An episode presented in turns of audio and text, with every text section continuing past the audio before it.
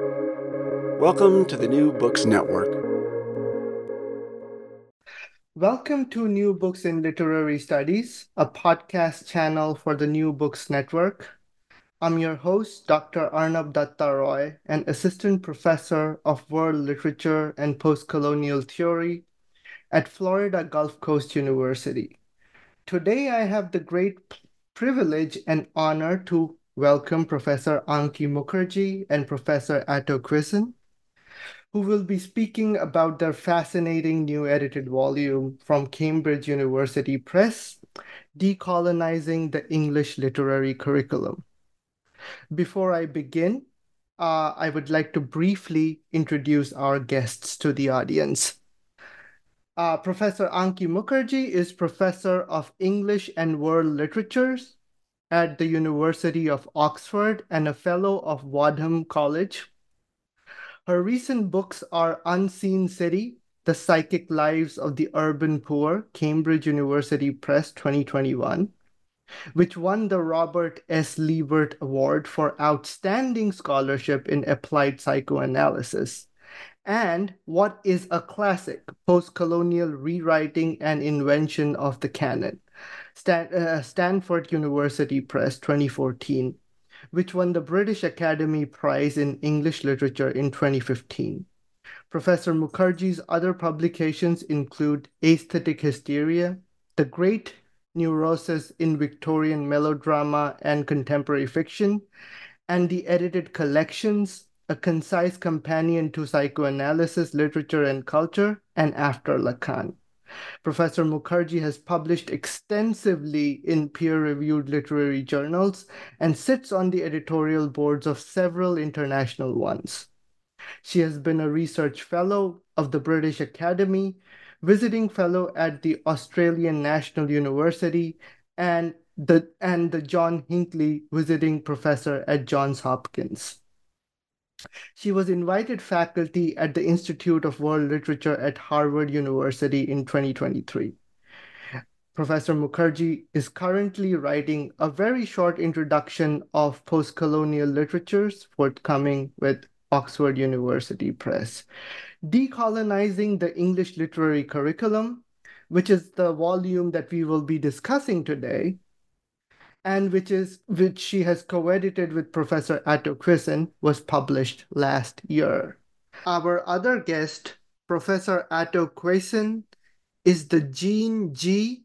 and Morris M. Professor of Interdisciplinary Studies and Chair of the Department of English at Stanford University.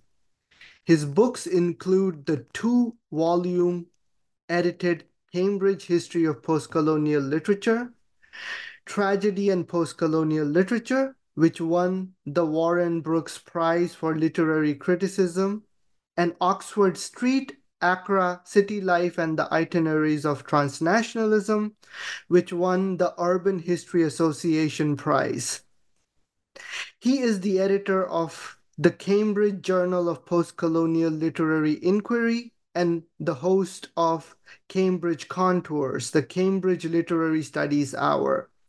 He is also he has also curated critic reading, writing, a YouTube channel dedicated to themes in the interdisciplinary literary humanities.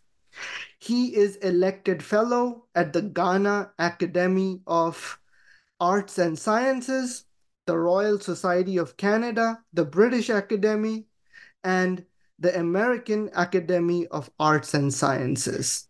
Ankhi, Ato, welcome to this podcast. And thank you so much for taking the time out of your busy schedules to speak with me today. Thank you, Arnab. Thank you, Arnab. So, so um, let me start with the first question. It's basically, I'll ask you to introduce yourselves. Uh, can you tell us a little bit about your academic journeys?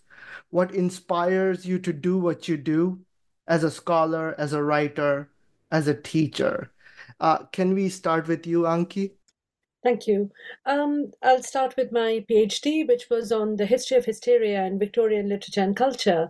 And uh, when I finished my PhD, my first job was at Oxford, where it turned out that I was going to be succeeding a very formidable post-colonial studies scholar, namely Robert Young. So I felt a bit ashamed that you know somebody uh, who's not only Indian origin but born in a born and raised in a small town, and also studied in a small town, that I was going to be um, kind of in a way bringing uh, to a halt this gallop of post-colonial studies ac- across uh, um, across Oxford. So I started doing more post-colonial literature teaching. Of course, as I said, you know, I grew up in India. I have five Indian languages, and I've always studied post-colonial literature and, and, and theory, but my focus was more Victorian studies.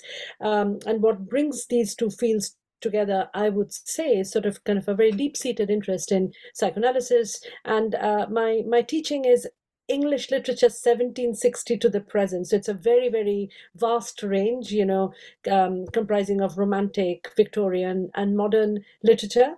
But my research tends to be sort of in specialized sort of areas of this particular this vast spread and i would say that you know my methodology is very strongly influenced by of course postcolonial studies world literature studies but also the history of medicine and uh, in particular the history of psychoanalysis thank you so much uh Ato? well for me i um I decided to do a literature degree against my father's. My father wanted me to be a lawyer. But I decided to do a literature degree because when I was going to university, I was very, very lazy. And uh, and I wanted to do a subject that will allow me to spend as much time in bed as possible. And literature seemed to be just the right candidate. I, of, of course, I was an avid reader.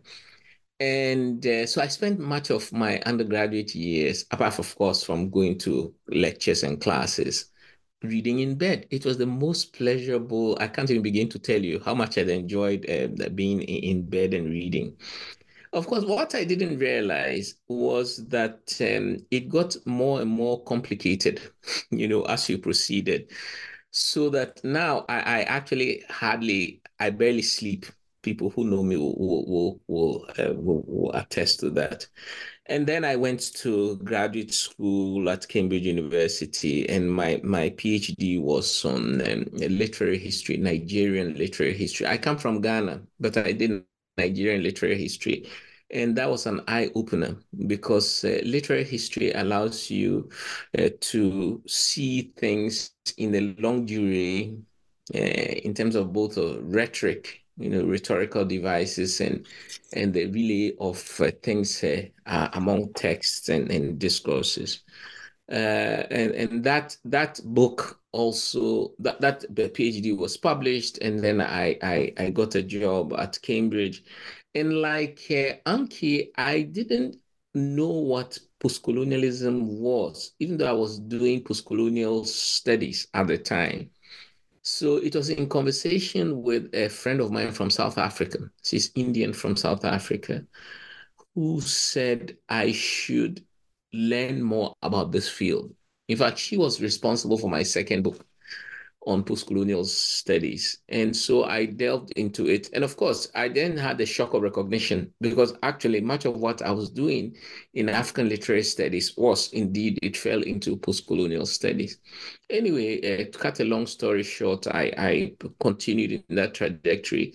I would say that um, the thing that motivates me most and that, you know, I enjoy most about doing what I do is actually teaching. You know, so mm-hmm. communication. I always say that the classroom is the place of revitalization. is is a place where once I interact with young minds or other minds, I feel revitalized uh, in my own mind. So that that that's the, the main driver is, and so the the volume, uh, decolonizing the English literary curriculum, is about teaching is about how we teach what we teach in a way that would be more accommodating to perspectives that have hitherto not been given enough um, space. Excellent. Thank you so much. Uh, so I, I think that kind of seamlessly brings us to our next question. Uh, so uh, can you uh, tell us about your book, Decolonizing the English Literary Curriculum? And and I mean, this is just like if you were to identify, say, like two or three major interventions of this book, what would they be? So, Ato, can we start with you? Oh, okay. Well, the you know, for a very long time, at least since the 1960s and speeding up in the 1980s, there have always been calls to reform the curriculum to make it more representative. And this was partly under pressure from the demographic changes in both in Europe and in, in, in North America. So demographic changes also meant that more black and brown folk were now at universities and they wanted to see themselves reflected in what they were they were they were being taught as as literature. Uh, in a way that argument about additions you know so reform the curriculum originally was just add more of us add more of brown and black folk and so on and so forth. That argument is now, as it were, it's been won in the sense that there's no respectable uh, English department anywhere that will resist that argument. The question then arises, two questions arise. Uh, one is uh, what to add, because there's lots to add, and how to teach what is added. So that's one of the things that we we we think about in the in our volume. How do you teach minority writing? And there are certain principles. I should add very quickly that decolonizing is context specific. So decolonizing in New Zealand and Australia is not the same as decolonizing in Wisconsin, Madison. You, you have to do something different because the context is different. But there are general general rules, um, which include uh, the sort of um, taking these texts not just as sources of of of anthropological information.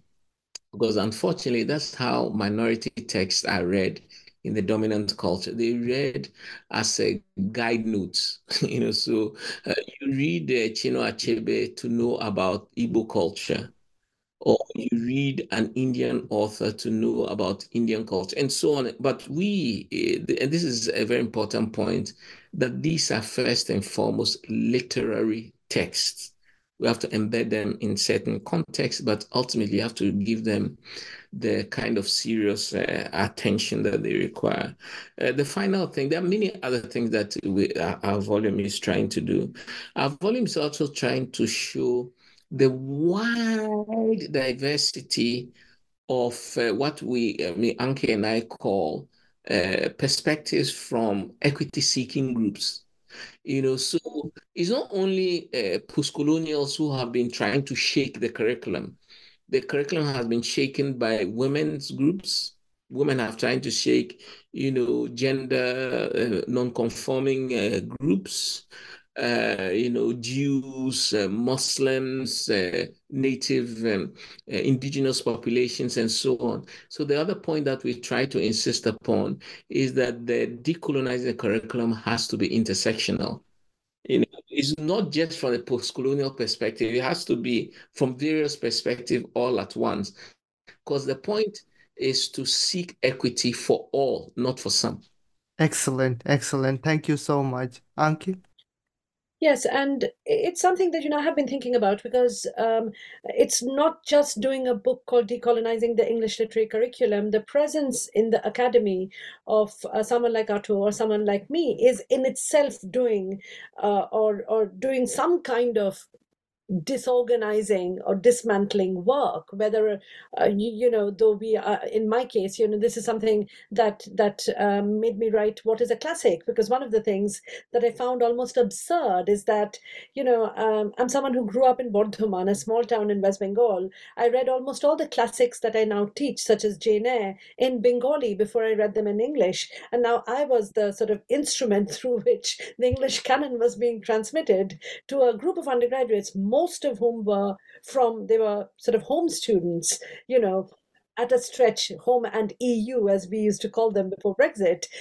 Uh, uh, so um, so it, it is this kind of absurdity of of your own place where you're which you're constantly thinking about that what exactly how how exactly am i repeating with a difference? What kind of uh, unwitting subversion is this? So this is there but decolonization is a much stronger word than this this kind of work that i have just described which could be sort of you know in a way the deployment of a post-colonial worldview or post-colonial lived experience to the transmission of the canon decolonization is a sort of a, a more radical process. You know it is about a complete um, disorganization and upheaval. And it is when you say decolonization it also kind of means that post-coloniality hasn't quite come to be. So i, I do think that we wrote this uh, we, we we started thinking about this um, in the in in the in the immediate context of um, George Floyd's murder, in the immediate con-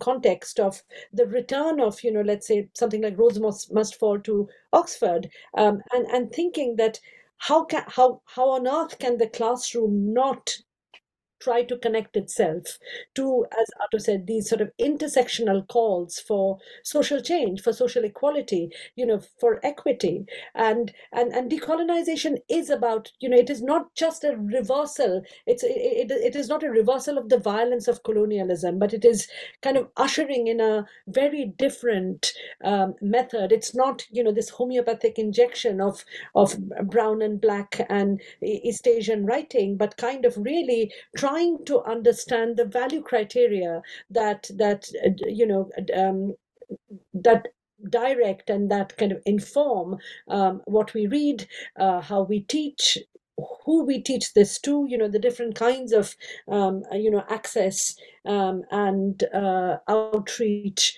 possibilities of teaching English. Um, so I would say that, and uh, to answer your question, what do you think we are doing that uh, will leave a lasting impact? I mean, we are thinking like a collective, a non-identical collective and one of the key strengths of this book is not just a sort of you know geopolitical scope but we are also sort of as Ato said that you know he likes to teach as do I you know I mean teaching is um, sort of you know it is one it is a, it is the space where I'm kind of most unproblematically myself. And uh, we are also sort of assuming that role. So, to give you an example, in my chapter, I'm trying to think about how I, uh, who is Indian, but who's often sort of in a way, in, in statistical terms, counted as Black, how do I teach Black British literature without sort of, you know, in a way adding certain pieties that, that, that, you know, that this is, this I need to sort of teach this more reverentially because it is repre- it is representing an extraordinarily um, historically oppressed group. Um, but how, how exactly do we sort of teach someone like Zadie Smith, who's actually pushing back against that, that kind of an kind of simplistic reading, and, and, and therefore, you know, while writing the chapter, I'm I am confronting my own prejudices that to some extent my teaching is some kind of a historical corrective to racism when that is not why we should only teach literature. We should teach literature because we are showing students that look at the sort of intrinsic merit the play of signifier uh, the the kind of um, the verve and ambition of this particular act of literature. So, yes, of course, you know, the social and political context can never be divorced from any uh, kind of teaching or reading, but we need to also kind of, you know, uh, always think of the aesthetic uh, in relation to any kind of political framing of the work. Thank you so much. That these are so important concerns that you have highlighted, which I hope we'll be able to like dissect like more specifically in the different questions that would follow. So, but I do have a follow-up question though about like like the broad like your your approach to this project right? So so i mean you have like what 26 chapters? So how did you like arrange it structure it? What went behind the planning of this huge volume that has so many different like attentions and so many different focuses? Can you speak to like your work behind organizing the whole project uh, well, just a... quickly 27 chapters, yeah. but uh, Ankhi can Yeah, yeah, yeah, uh, Ankhi. 27 chapters. Mm-hmm. Um, yes, I mean, I'm looking at the book. You know, we have uh, four sections identities, methodologies, interdisciplinarity, and literary studies and canon revisions. And we and these are not sort of watertight chapters you know there are there are kind of a lot of uh, um, lot of overlap between um, let's say a chapter on not teaching African literature ethnographically uh, with not teaching Black British literature ethnographically.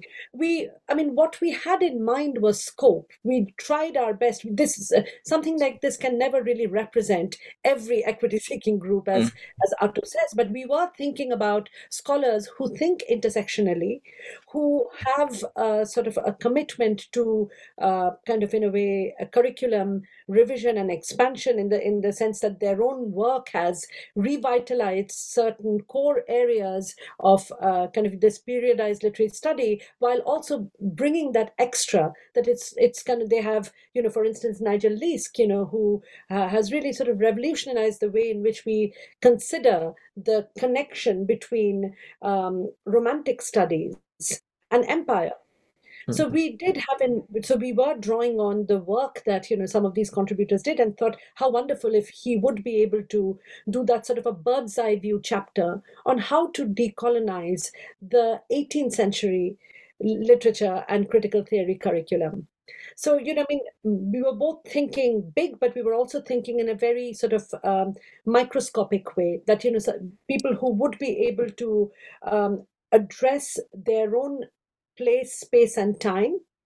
Paul Giles is writing about Australia in connection with his oversight of the university as a whole, um, but also sort of in a way um, uh, kind of go big, you know, kind of mm. provide a blueprint for scaling up.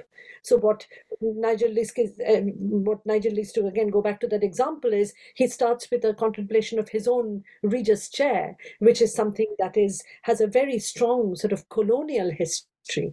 So nothing is innocent of meaning in the university when you think about how the curriculum itself, and I mean, I'm sure you know Gauri Viswanathan's Masks of Conquest, looking at how the curriculum, actually mm-hmm. the framing of the curriculum was very much part of the the the kind of um, population management that exactly. happened in India.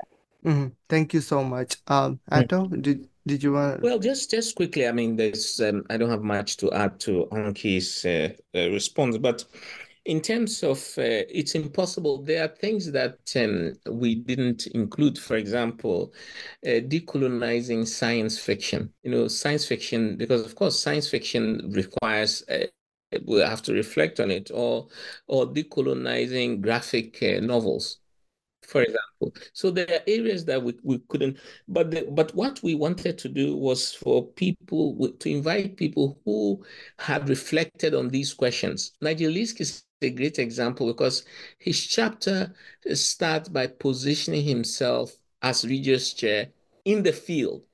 And then he, he gives us a, a, reconstruction of the field that shows his blindness. That's a, a very, very good, you know, um, it provides a, a very good uh, window into but the other really good chapter is uh, is in the same canon revisions uh, section is geraldine heng mm. decolonizing the medieval literary curriculum her chapter is highly intersectional you know because she talks not just about about the ways in which so most medievalists will, will argue that race as a, a category is irrelevant to medieval studies race as a category appears much later.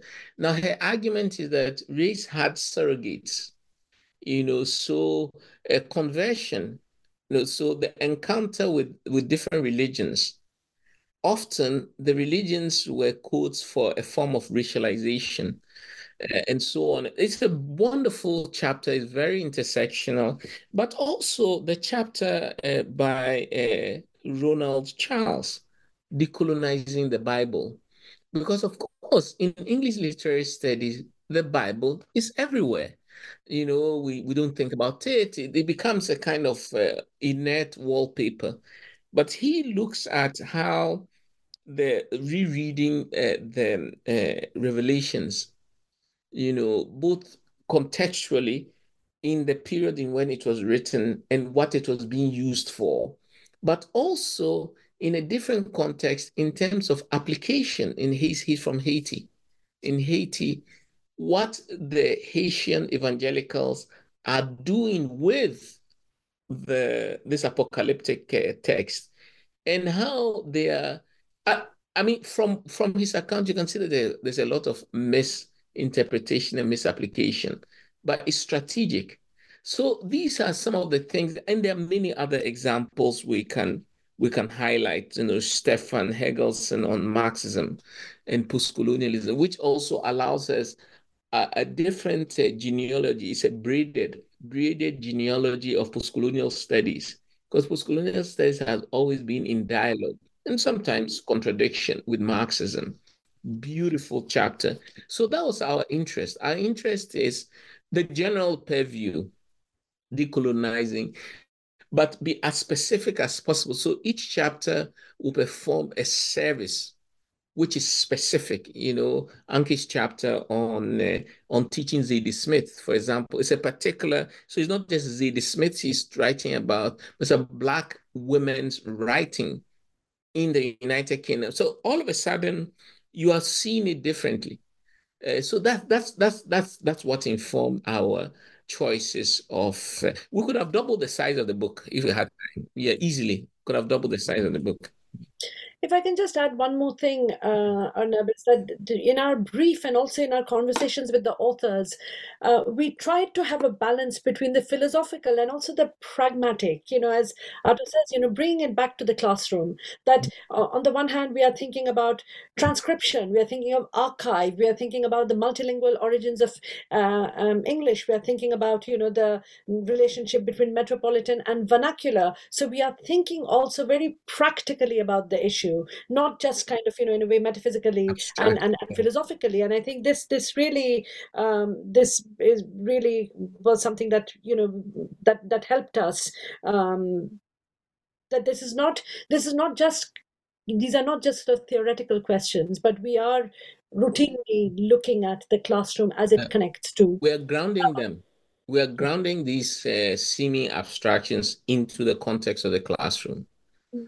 yeah I, think I'm just in awe. Like, I'm just in awe of the kind of breadth and purview, as you say, of like the scope of this volume, like both like geographically, conceptually, temporally, you know, like time and space, everything, like the kind, all these different offerings that you have brought together, and you have been able to successfully make them speak to each other. That's like a feat in itself, I feel. So thank you so much for talking about this. So, I mean, I think we can go into the specifics a little bit now. Uh, so, uh, since this book is about decolonizing the English literary curriculum, can we first talk a little about the term decolonization? Uh, how are you defining it in this book, especially in drawing attention to how it is distinct yet interconnected with two of the other term uh, the, with two of the other terms that also keep coming up in the book uh, post-colonial and anti-colonial. So ankhi can we start with you Yes, and, and we, we sort of addressed this in the introduction, Arnab, that mm-hmm. why are we talking about decolonizing in the age of the post-colonial?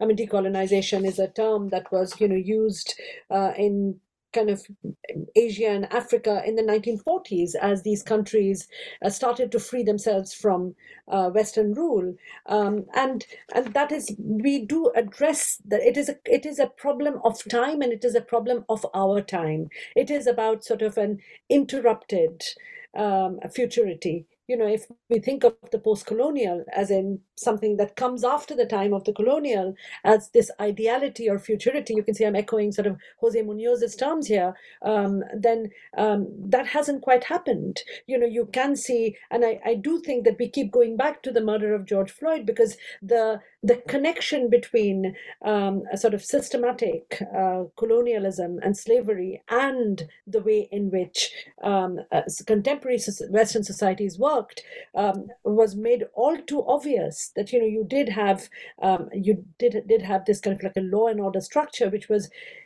in, ingrained with you know these these ideas of racial difference so mm. um, we we were forced to kind of in a way go back to why hasn't post coloniality been achieved and what might it mean to ask for something um, kind of a much more radical, much more um, extensive, and also much more kind of in a way as in as we have said about the way in which we have done the different chapters much more sort of multifaceted. And the the relationship with the post-colonial is that this is about an um, a, a, a, a, sort of disrupted post-coloniality. It mm. is about sort of, and and I talk about you know the time of the decolonization, and this is a really wonderful article by Simon Gikandi on Chinua Achebe's uh, Arrow of God, where he thinks of it as an interregnum. You know, it is it is kind of this this kind of peculiar kind of waiting room of history between a past that is continuing to shape the modern and a future that you can't quite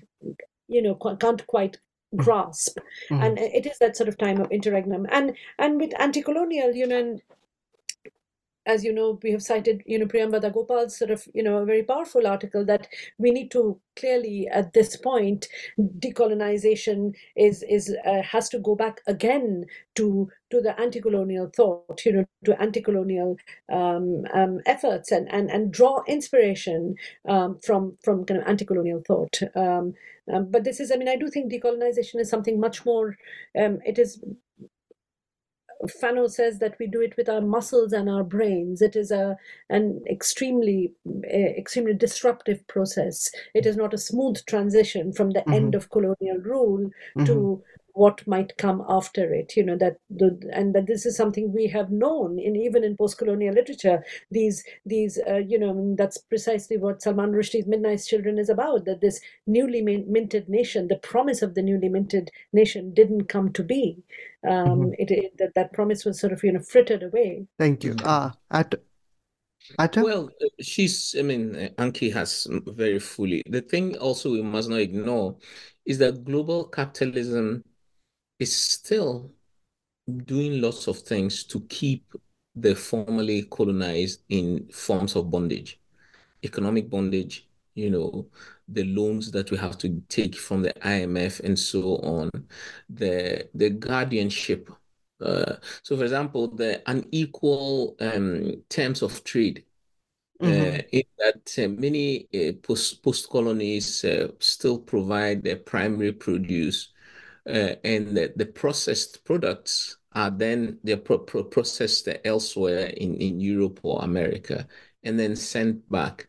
The nature of the labor market, for example, that there's a there's a form of um, the United States, for example, uh, accept it's a land of immigration. So a lot of migrants come here but when they arrive, no matter what kind of background they have, uh, educated, they are de-skilled.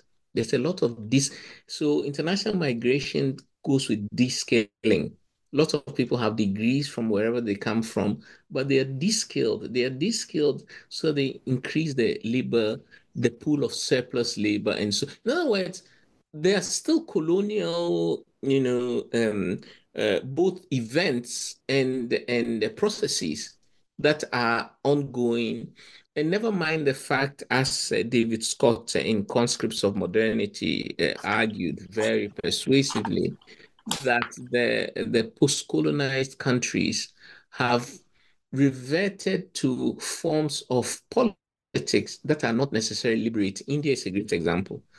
Uh, India is a great example. South Africa has gone through periods where you wondered what's the difference between the post colony and the, the colonial and so on. And lots of uh, countries uh, uh, formerly colonized, whose governments are, Sri Lanka is another example, whose uh, the the the, log- the political logic is completely still colonial.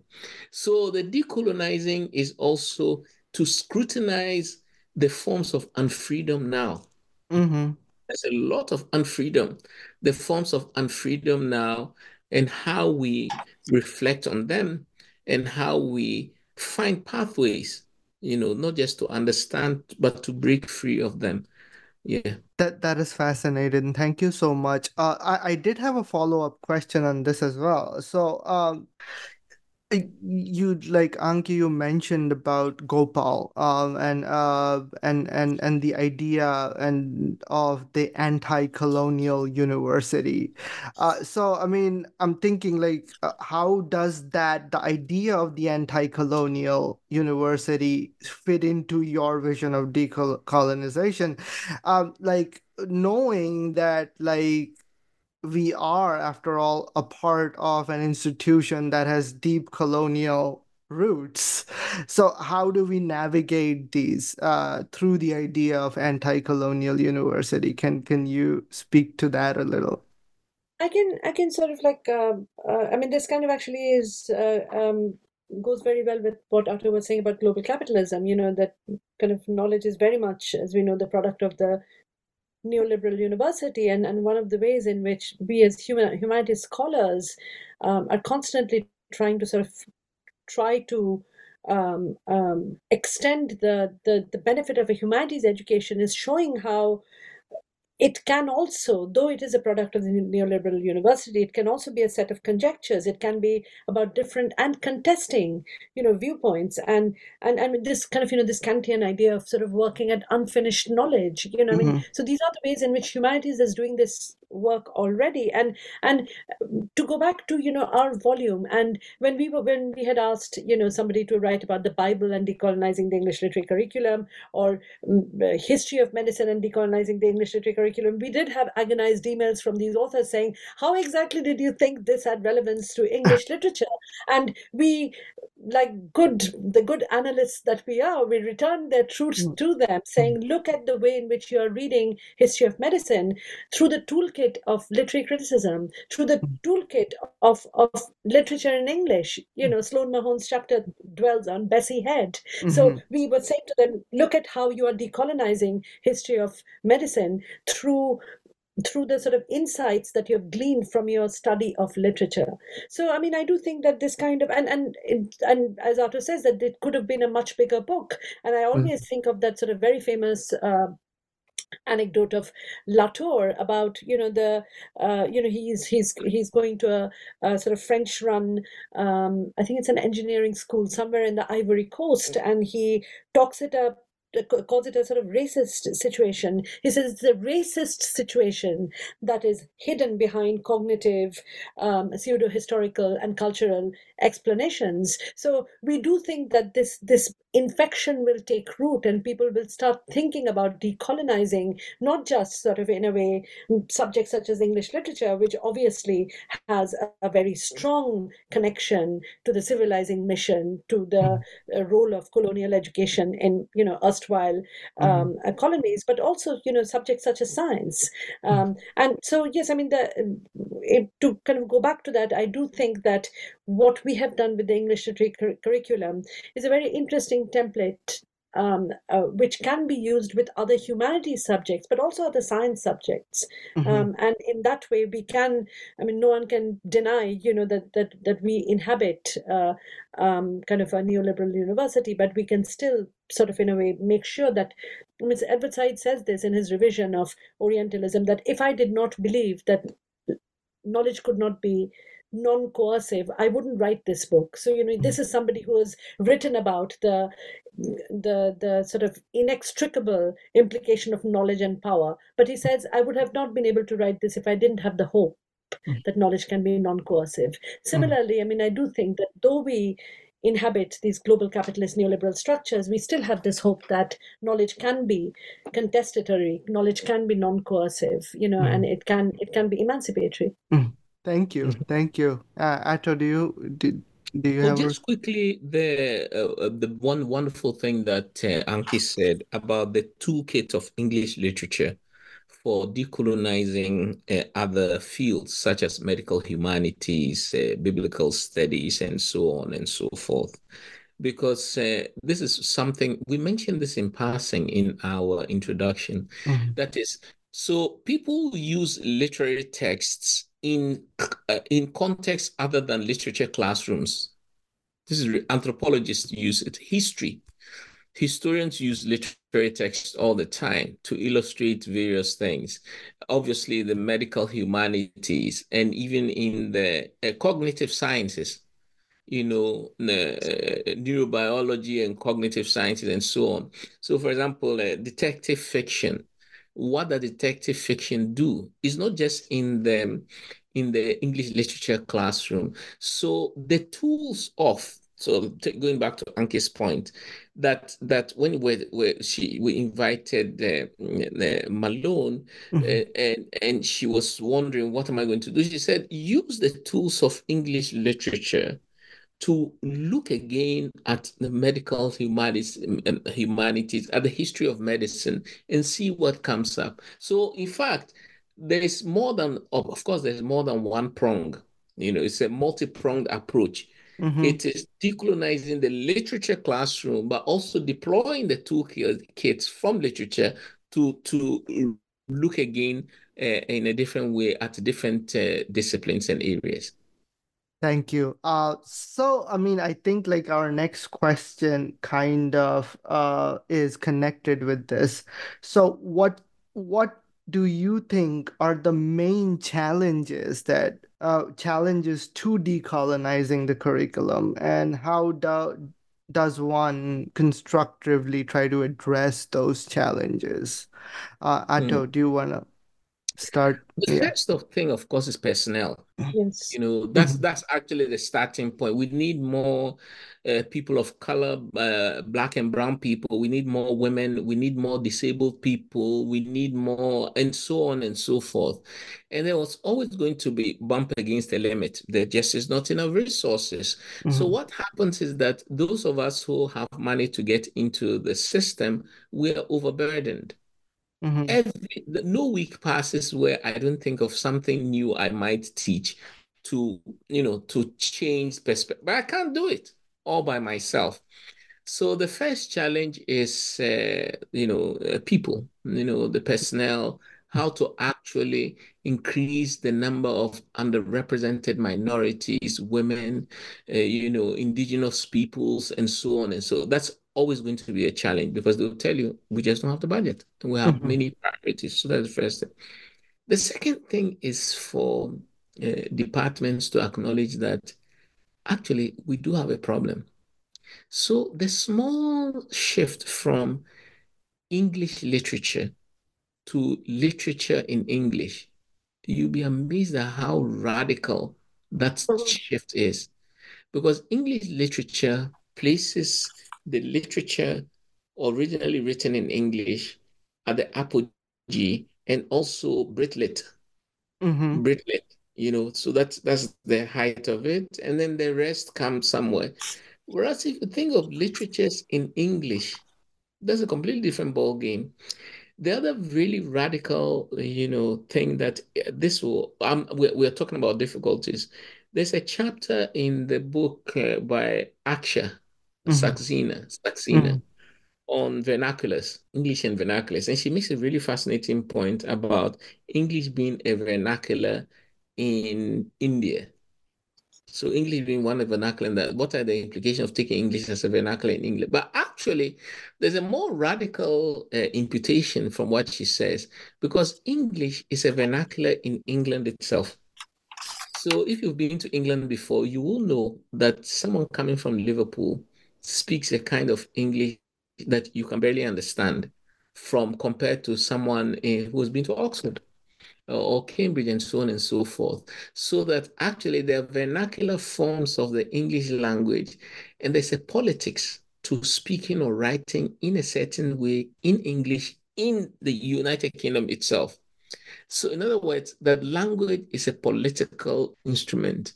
So it's not just it's not just a, um, a kind of a transparent medium. There's no transparency to it But as soon as you start investigating the language itself as a, a vernacular among vernaculars to itself, you come to see how politicized it is. Of course, this point was made, but not in this way, by Griffiths et al. Uh, the Empire Writes Back. They wrote about Englishes, but didn't conceive of English as a vernacular. They were thinking of Englishes elsewhere you know, in the Caribbean, in Africa, in India, which is fine. But that was the first installment of the argument. English variants of English are vernaculars inside of England itself. And and and this this is uh, actually, but to get people to acknowledge, you know, that uh, that's uh, so there, there there are these difficulties. We have to keep um, expanding the imagination of our colleagues because sometimes the resistance is due to failure of imagination. what will Chinua Achebe teach me about Sophocles? Someone might ask. You know, why why should I read, you know, um, uh, Salman Rushdie? What will he teach me about the history of the English novel? Something like that. It's actually a failure of imagination because we know what to, teach you. you know, Ankhi and I and those of us who work in this area, of course, if you want to understand uh, Sophocles, Oedipus Rex, read Achebe. And you see, you know, the comparisons and so on. So the other thing is there's a kind of uh, failure of imagination, which we always have to contend with, which uh, I would like to say now less than, say, 20 years ago, but it's still there in the sense that you have to persuade them that what we are doing is serious stuff is good for the curriculum in general. Sorry, from time to time, I mean, my light is on, kind ridiculous, and it keeps going off. I don't know. I've asked them to come and uh, increase it. So, so I have to always get up and do a choreograph, a, a jig, a jig. I mean, for me, you know, the key um, challenge for from my sort of location is that sort of very pernicious division between the core curriculum and electives, that what has to be transmitted, because so much of a kind of traditional English literature course is actually the transmission of literary history from Old English to, I mean, we don't say this anymore, but when I first joined, you know, people would say Beowulf to Virginia Woolf, you know, which is kind mm-hmm. of scary. That that's kind of where, uh, when I joined in 2002 as a postdoc, you know, this mm-hmm. is where uh, this is how the English uh, literary history was seen. Virginia Woolf was the modern. And so for me, that needs to be dismantled, that, you know, there are certain compulsory papers. Um, and yes, you do have, you know, scholars, these sort of agonized um, um, uh, kind of questions that how on earth can I teach a person of color when there are no there are no women, let alone person of color, writing in this uh, century in English. And and there are so many ways in which you can revitalize. And this is something you know the chapter on Shakespeare is looking at what Shakespeare is being what is being done to Shakespeare in the US Mexico borderland. You know, how, mm-hmm. and I do think that while so much of uh, our thinking literary critical thinking is informed by T.S. Eliot's idea of, you know, a tradition and individual talent. You know, his argument is that there's this hypertrophic tradition, but it uh, an individual talent has to situate itself in that tradition. Mm-hmm. But the second fair enough so you have to this is not it we don't um, you know treat the past as dead wood uh, but the second part of his assertion that new talent also shakes up tradition, we don't kind of think along those lines that every belated writing, every belated, you know, something with talent mm-hmm. um, has the potential to actually really deconstruct the tradition that he is mm-hmm. himself saying is very important for that newness. So mm-hmm. it's a sort of very, very symbiotic relationship that we don't quite remember. That it's very important for any field to stay alive, to to be read by all the readers um, that can read it. Now, you know, I mean, there are more. Um, there will be in the near future more sort of non-English English readers than there are uh, mm-hmm. today. You know, with the sort of spread of English in China, for instance, spread of mm-hmm. English in India. Mm-hmm. Um, so um, you, for for these periods to remain vital, they will have to they will have to connect to mm. these translations and adaptations and mm. and afterlives you know. Um, but i do think that we need to kind of in, in a way go back and to as Ato said that what will this teach me about sophocles? And and we need to kind of say that this is not this presence is always already there. You know byron is thinking about Asia, uh, Dickens is sort of you know thinking about the Sepoy Mutiny in India, and and these are on the the history is very much there. I mean, this is Toni Morrison's very powerful argument in Playing in the Dark that American literature which which has for a for the large part completely ignored the black presence is actually only understandable vis-a-vis the black presence that all these characteristics that we associate with American literature would be meaningless if we did not think about its suppression and repression of that Black presence. So there are many ways in which we can dismantle that center periphery uh, mm-hmm. d- divide um, this this idea that certain things are important and compulsory and other things are a hobby mm-hmm. because it is a sort of connected world you know to go back to that slogan you know i'm here because you are there and mm-hmm. that's the way the world is and that's even even more so mm. um, uh, today and uh, and and also kind of in a way so not just sort of saying that there is this presence but also looking at the way in which can tradition can continue to stay relevant mm-hmm. only when it allows you know these these sort of insurgents and these sort of Turks from elsewhere to come and come and sort of intervene often you know i mean lacan says you know i love you therefore i mutilate you that mutilation is an act of love it's mm-hmm. it's an it's a desire to engage engage mm-hmm. with the past which has actually been complicit in my mm-hmm. colonization in my in my sort mm-hmm. of uh, subjugation but i still want to engage with it. So, uh, this book is definitely going to be an important resource, not just for researchers, academics, scholars, students of literary studies, humanities, social sciences, but it's also going to be an important resource for uh, educators uh, at different institutions looking to decolonize their curriculums and educational programs. Uh, I mean, I myself uh, am a part of a team that is tasked with rethinking and reorganizing the world literature curriculum in my university at FGCU. So, so keeping this idea in mind, what recommendation or advice do you have for departments and faculties aiming to decolonize their curriculums? What steps can they take? What must one focus on? What pitfalls should they be mindful of? What should they prioritize? Ato, do you want to? Hire more people. Hire more people who can teach this hmm. stuff. That's the, that's a baseline. They will say we don't have money, but hmm. that should always be repeated. Hire more people. But in terms of even the the the you know the personnel that are available, think of um, the relationship between the core curriculum and every every the English department has a core and has electives. Think of the relationship between the core and the electives in a more dynamic way, in the sense that the electives are not to be to be conceptualized as enclaves.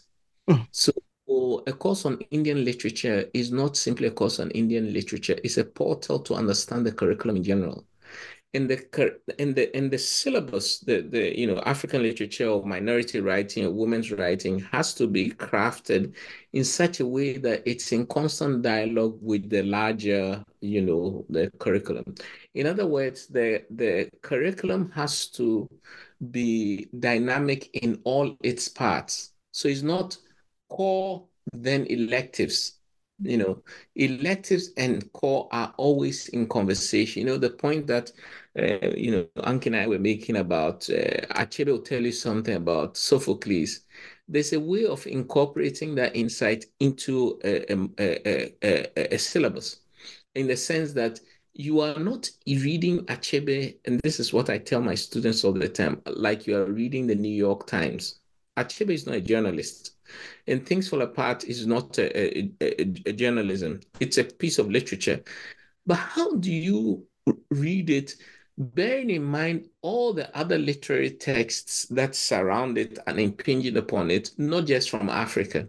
You know, so that's the first thing. The, the other thing is that us who teach minority literatures have done due diligence in understanding the uh, the canon for example, I teach courses on Shakespeare, I teach courses on on, on tragedy. I can dilate on any number of texts. Same with Ankhi. Our colleagues, uh, because under the guise of specialisms or specialization, they don't uh, continue their education into other areas outside of what they're looking at. And I think that's bad because in the end, the the core areas become you know fossilized they are separated from trends uh, elsewhere So, so this also requires that the way we train our graduate students and our faculty, they should always be thinking of what do I need to learn more? Do I need to do something about, you know, uh, you know, Latinx women's writing? I'm a medievalist, but do I need to learn more about Latinx women's writing and see whether it might uh, animate something in medievals. I mean, I don't know, but it's a good thing to so that the individuals and the curriculum have to be dynamically inter interacting with each other all the time.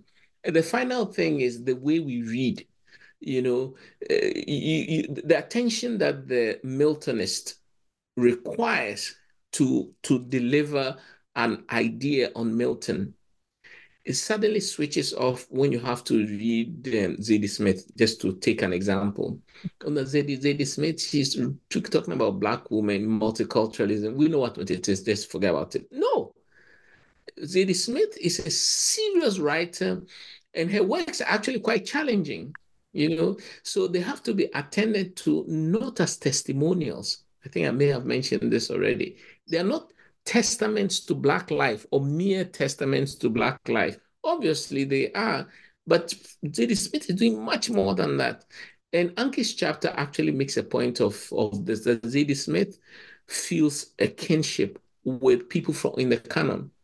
Uh, you know, E.M. Forster, she said this more than one. E.M. Yes. Forster, she feels a kinship with E.M. Forster.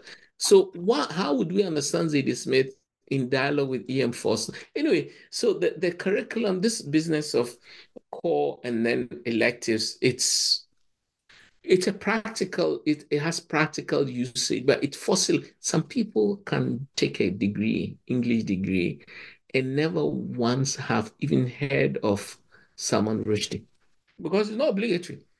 You know, it's it's entirely possible to mm-hmm. complete the degree, yes. never have even heard of Rushdie.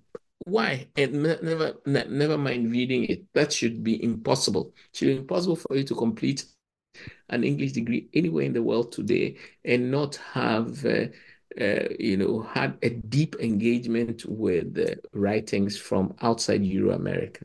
Thank you. I, I just wanted to. I mean, Ato has really covered this so beautifully. I wanted to add something he wrote. Ato wrote in the in the piece that we co-authored for um, Contours, where he again, you know, he enjoined us not to think about you know the African writer or Rushdie or Coetzee uh, mm. or Morrison as uh, native informants and, you know, kind of these ethnic sociologists. And he used the word subliterary. They do not treat them, these works, as subliterary. And that's an extremely important distinction that, you know, you, you read it with the kind of critical ballast you would bring to the so-called mainstream or the, the canon. And I, I had something to add to this. I had two very quick points. One is that don't just look at post-colonial literature or literatures in English in circulating as world literature. Use them also as theory. So, you know, I mean, sometimes, you know, it's a very limited way where we are using kind of the toolkit of um, a certain kind of uh, Latin Christian literatures to understand literatures coming from every other place on earth you know and i find morrison fanon um, brathwaite walcott Eh, Said, extremely generative. You know, I mean, I, I, I, you, I want to sort of kind of look at their theory as literature as well, and I, I want to sort of not just read it as post-colonial theory, but theory you know i want to kind of remove that that that kind of qualifier that it, this only applies to sort of in a way um, the school of resentment you know that mm. harold bloom called all these equity seeking groups. So that's one point that you know don't read it as subliterary. Read not just the literature but also read the theory read the meta critiques that these authors have generated. Read the theory in the literature. Um, i mean achebe is a fantastic example for achebe's idea of, the, of tragedy that Ato has uh, written on for instance the second thing I would say that our book is doing is it's not looking at one language world. It is about the English literary curriculum, but it is looking at what in the different places, the sort of many tongued Englishes, you know, and uh, uh, as Ato says, that it's not just a question of, you know, India, where English is a vernacular. This idea of kind of the vernacular, something that is in currency in a way that doesn't necessarily serve the powers that be. Um, you see this in different sort of Western and non-Western contexts, and I think one of our strengths is that you know our contributors are they they inhabit different language worlds, though they are teaching English. That they are aware of other languages, they are aware of you know different kinds of intertextual, intratextual intralingual, interlingual exchanges happening all the time. And this is what they're bringing to a certain kind of monolingualism that that the traditional English uh, literary curriculum uh, espouses. Thank you so much. This was amazing. It was a very enriching conversation. Uh, I mean, I, again, like uh, I'm in awe. Like I was in awe reading this book and, and now having this conversation with you both. Uh, it, it's just been like so enriching, and I'm sure our listeners are going to learn a lot as I did. Uh, I just want to take the time again to thank you both for finding time from your busy schedules. Uh, thank you so much. Uh, thank you. Thank you, thank you. Thank, thank you very you. much. And always a pleasure to see Ato. Thank you. Of course, Ankhi.